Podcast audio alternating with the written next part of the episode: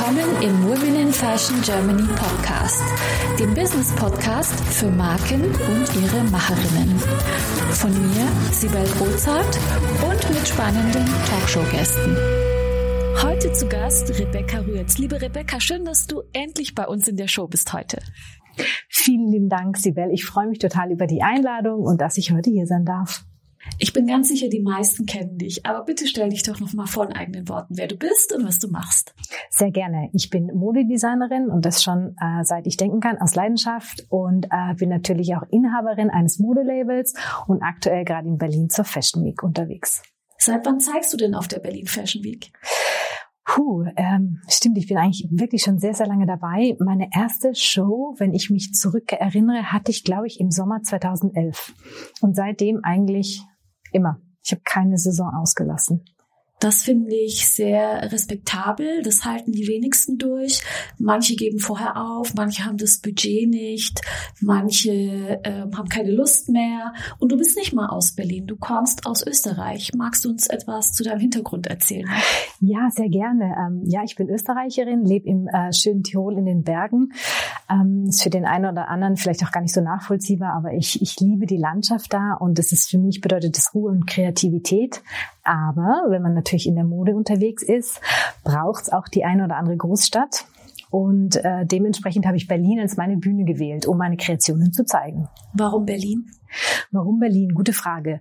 Äh, wie ich gestartet habe damals, wollte ich äh, mit dem deutschsprachigen Markt starten und für mich war Berlin da irgendwie die passendste, beste Bühne und ähm, einmal angefangen mitgehangen quasi, war ich einfach da und ja, bin dabei geblieben. Ich habe mich im Laufe der Jahre wirklich in Berlin verliebt.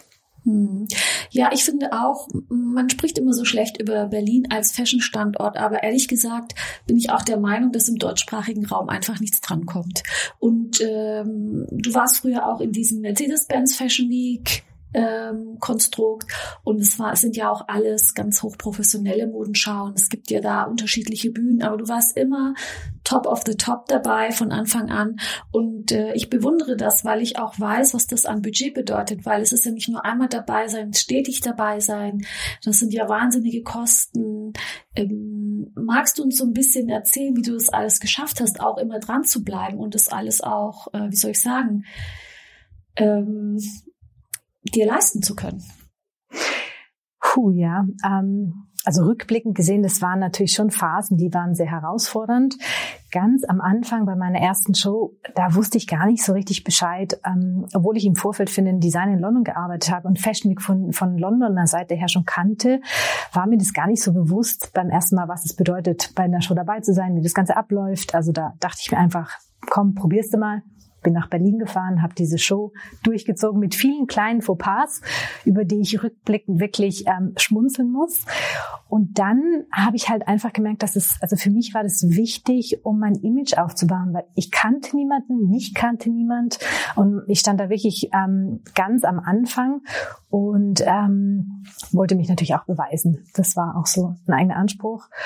Und dann, ähm, ja, habe ich mich da eigentlich so von Saison zu Saison äh, vorgearbeitet, vorangearbeitet. Äh, dann kam auch das Thema Partner mit ins Spiel, finde ich ganz wichtig. Also aus mehreren Gründen. Ähm, wenn man sich, also ich zum Beispiel mache keine Schuhe, deswegen war ich immer auf der Suche nach einem guten Schuhpartner.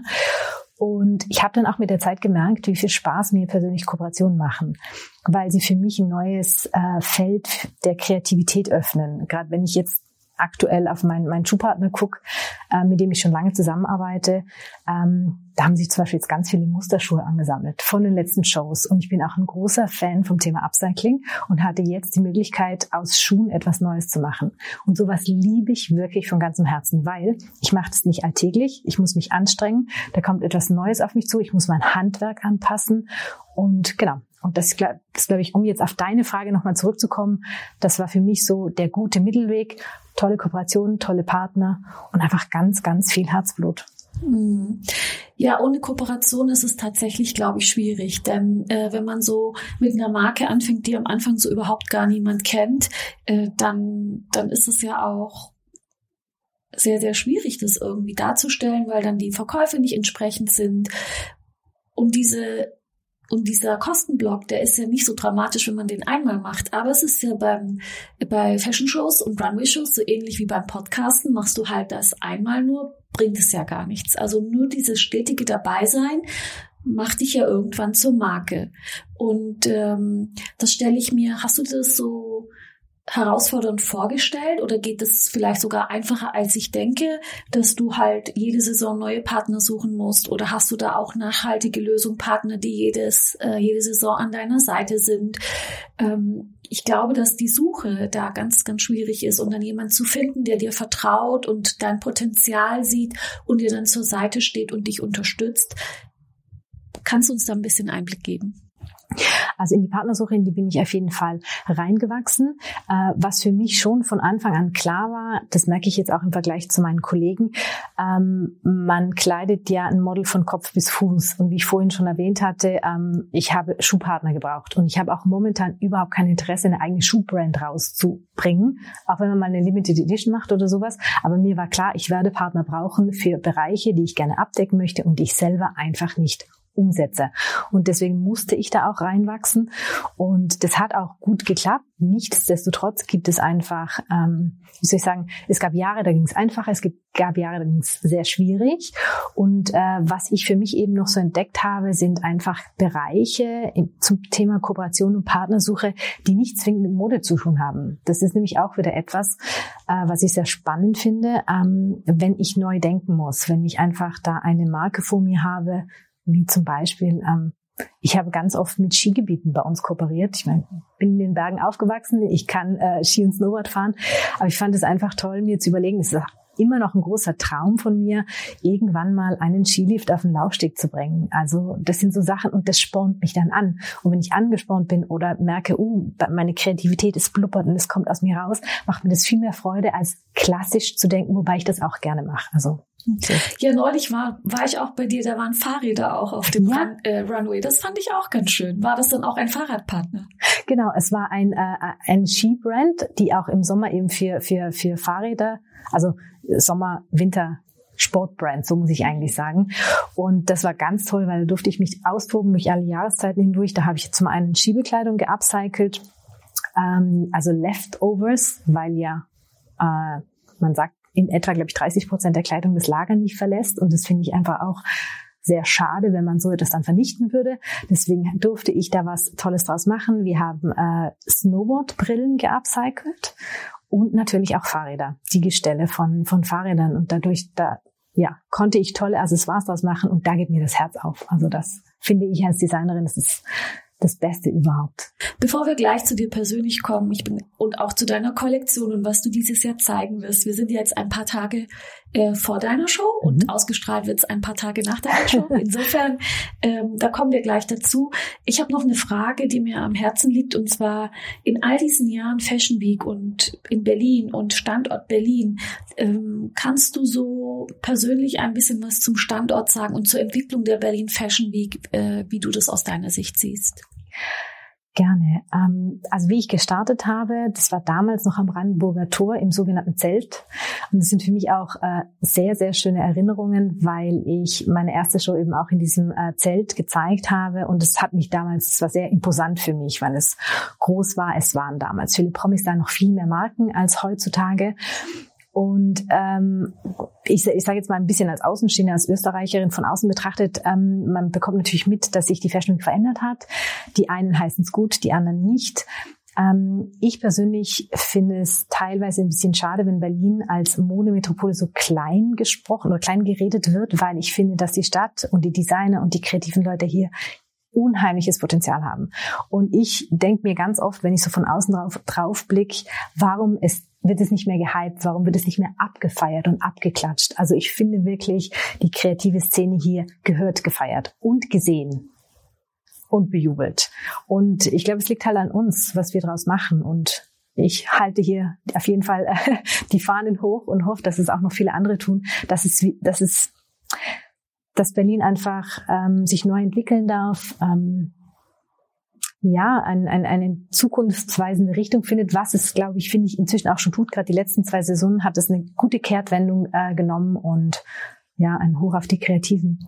Ja, ich finde auch, die letzten zwei Jahre äh, zeigen eine Tendenz nach mhm. oben. Also mhm. was die Qualität der Shows angeht, die Gäste und so weiter, es ordnet sich langsam.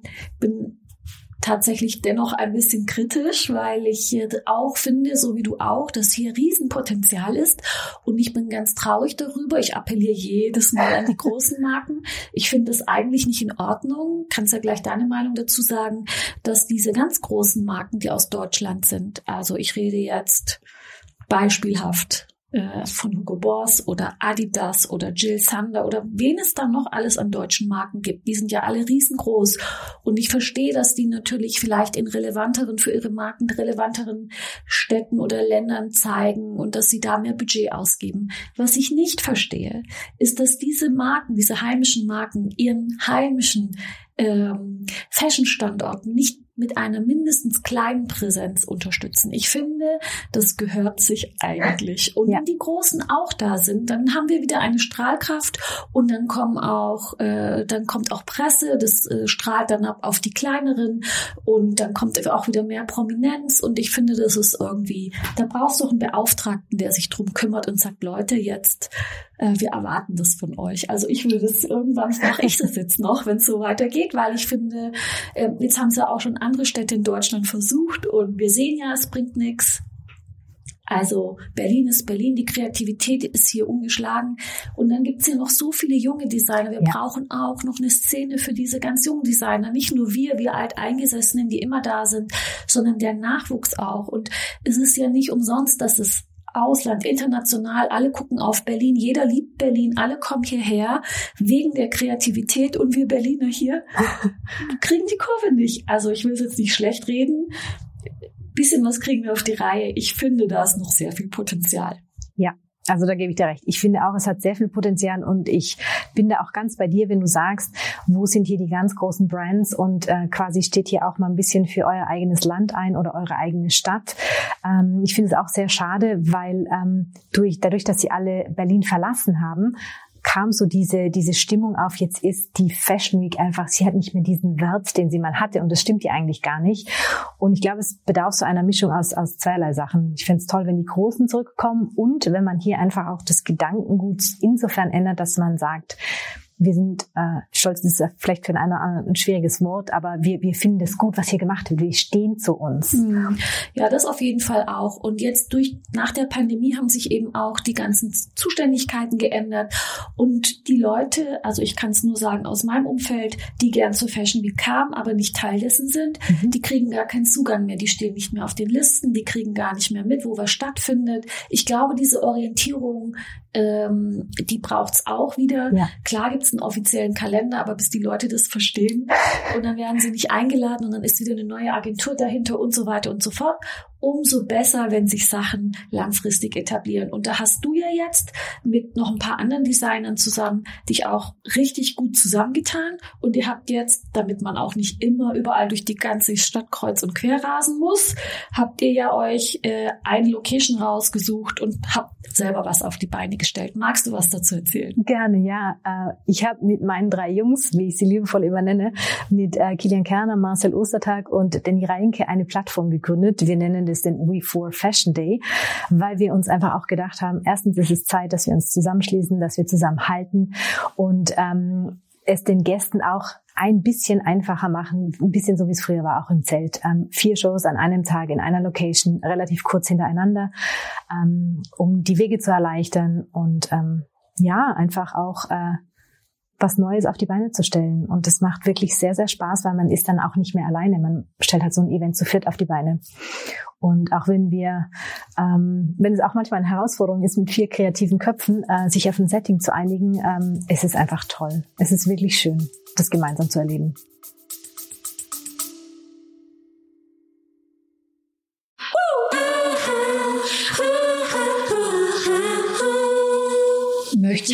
Du mit deinen vorhandenen Potenzialen, Fähigkeiten und Kenntnissen deine unverwechselbare Marke im Fashion- und Lifestyle-Segment aufbauen? Ich helfe dir gerne bei der Gründung deiner eigenen Marke, biete dir meine Erfahrungen, meine Plattform und den Zugang zu meinem exklusiven Netzwerk. Triff jetzt deine Entscheidung und vereinbare dein kostenfreies Vorgespräch mit mir auf womeninfashion.de slash mentoring.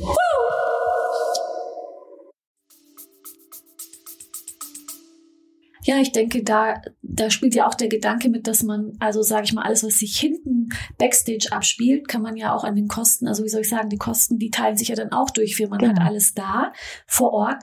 Abgesehen davon habt ihr wahrscheinlich mehr Sichtbarkeit, weil äh, und mehr Strahlkraft und es kommen mehr Leute, weil die für den einen kommen, kommen vielleicht auch für die andere und so weiter.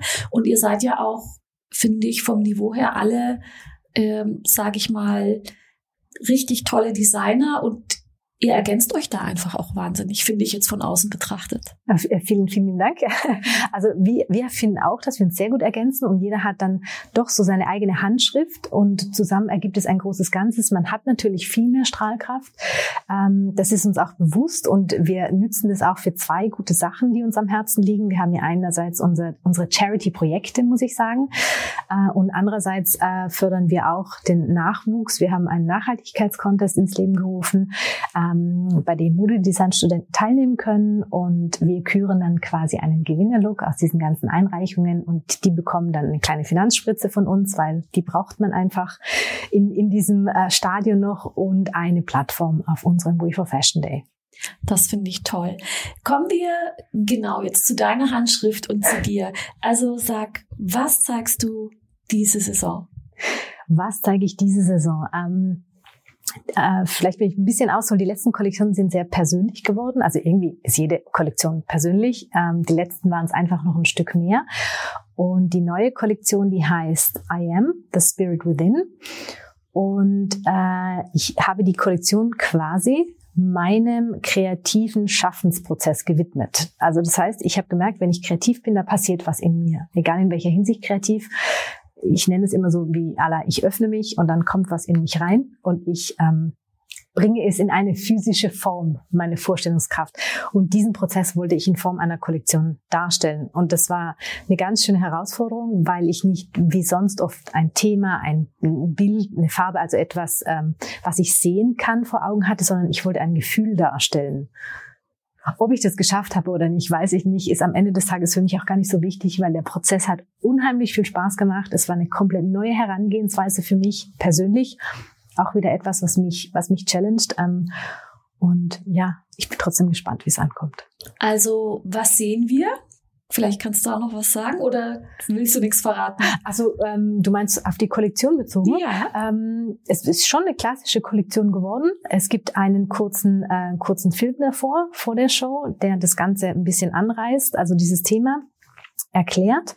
Und äh, ja, meine Interpretation des Geistes in mir. Ähm, sag mal, ist es bei dir noch so, dass man jetzt die Saison sieht, die dann nächstes Jahr erst verfügbar ist? Also hast du da, äh, zeigst du jetzt erst nächstes Jahr mhm. oder kann man deine Sachen, die du jetzt zeigst, direkt kaufen und wie sind eigentlich deine Vertriebswege? Ähm, also aktuell auf meine Kollektion bezogen bin ich in so einem Zwischenstadium. Eigentlich zeige ich jetzt Herbst, Winter äh, 24, 25. Teile davon wird es aber schon direkt nach der Show geben. Ich bin mir hier persönlich noch im um Unklaren, ob ich jetzt ganz umsteige auf quasi direkt verfügbar oder ob ich im klassischen saisonal getakteten Kollektionsverkauf bleibe.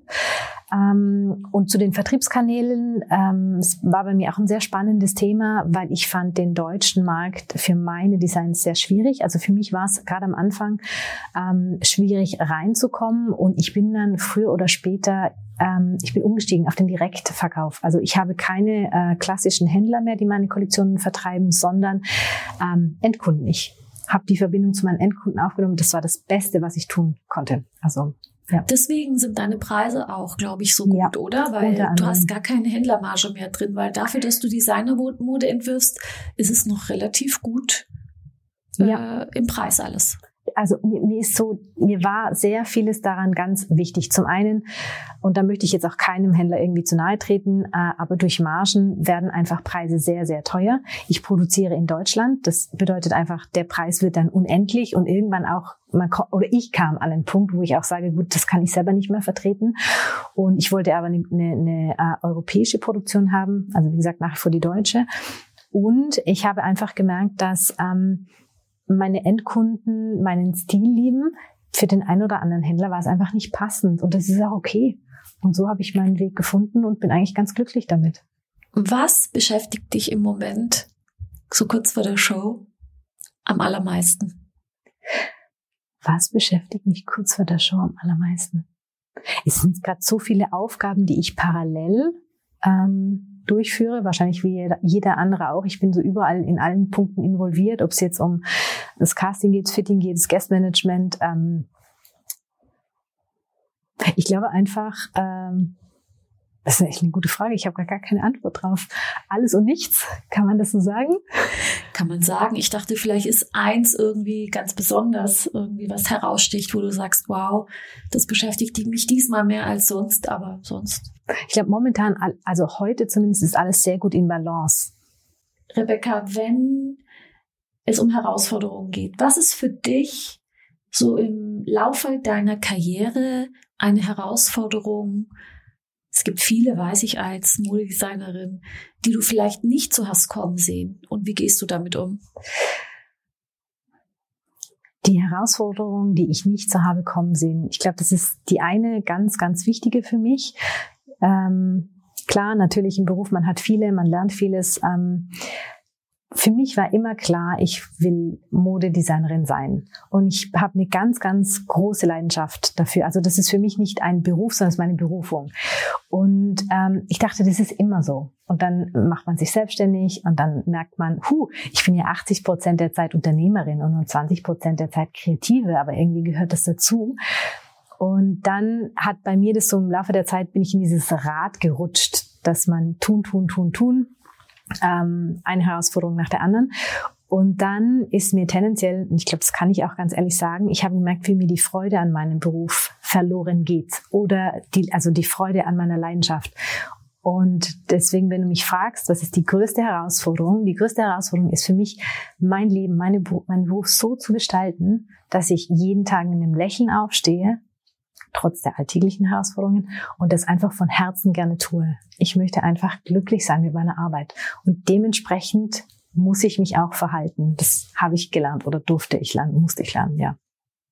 Kommen wir zu den Erfolgen. Was ist denn für dich persönlich so ein Erfolg, wo du sagst, das war für mich Durchbruch? Ein Erfolg, der für mich ein Durchbruch war.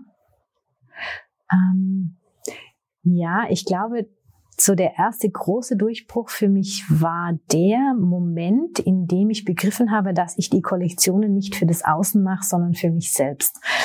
Und also wenn ich designe, habe ich ja immer so ein gewisses Bild vor Augen und am Ende des Tages, ähm, also ein ganz wichtiger Moment für mich backstage, kurz vor der Show, wenn das Line-up stattfindet der Models, sieht man ja zum ersten Mal an so vielen Mädchen seine Teile hängen, stehen oder angezogen. Und das ist immer so der Moment, wo ich für mich ein Fazit ziehe.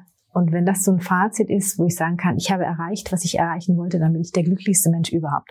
Früher ging es mir drum, wenn die Kollektion raus ist, kommt sie gut an, gefällt sie. Also ich, das, da war viel, ist viel im Außen passiert. Und das tut es jetzt nicht mehr. Und ich glaube, das war für mich einer der größten Erfolge am Ende des Tages. Kommen wir zur letzten Frage, liebe Rebecca. Welchen Tipp kannst du jetzt angehenden oder auch vielleicht auch schon etablierten mhm. Modedesignerinnen und Modedesignern auf den Weg geben, die jetzt auch gerade dabei sind, ihre Marke aufzubauen?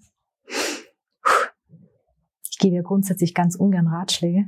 Ungefragt vielleicht, aber jetzt bist du ja gefragt. Ja. ähm, also ich glaube, das wissen eh die meisten, aber es braucht einfach viel Leidenschaft. Und ich würde einem jungen Menschen raten, was würde ich ihm raten? Finde heraus, in welcher Form dir deine Arbeit wirklich Freude, be äh, Freude bereitet und dann bleib dabei. So quasi, ähm, also durchhalten ist wichtig, Leidenschaft ist wichtig und das Außen ist es am Ende des Tages, glaube ich, gar nicht so wirklich. Das ergibt sich mit der Zeit. Vielen Dank, liebe Rebecca, dass du dir so kurz für deine Show für uns Zeit genommen hast. Ganz herzlichen Dank für das tolle Interview und für die Einblicke. Vielen Dank. Ich, es hat mich sehr, sehr gefreut.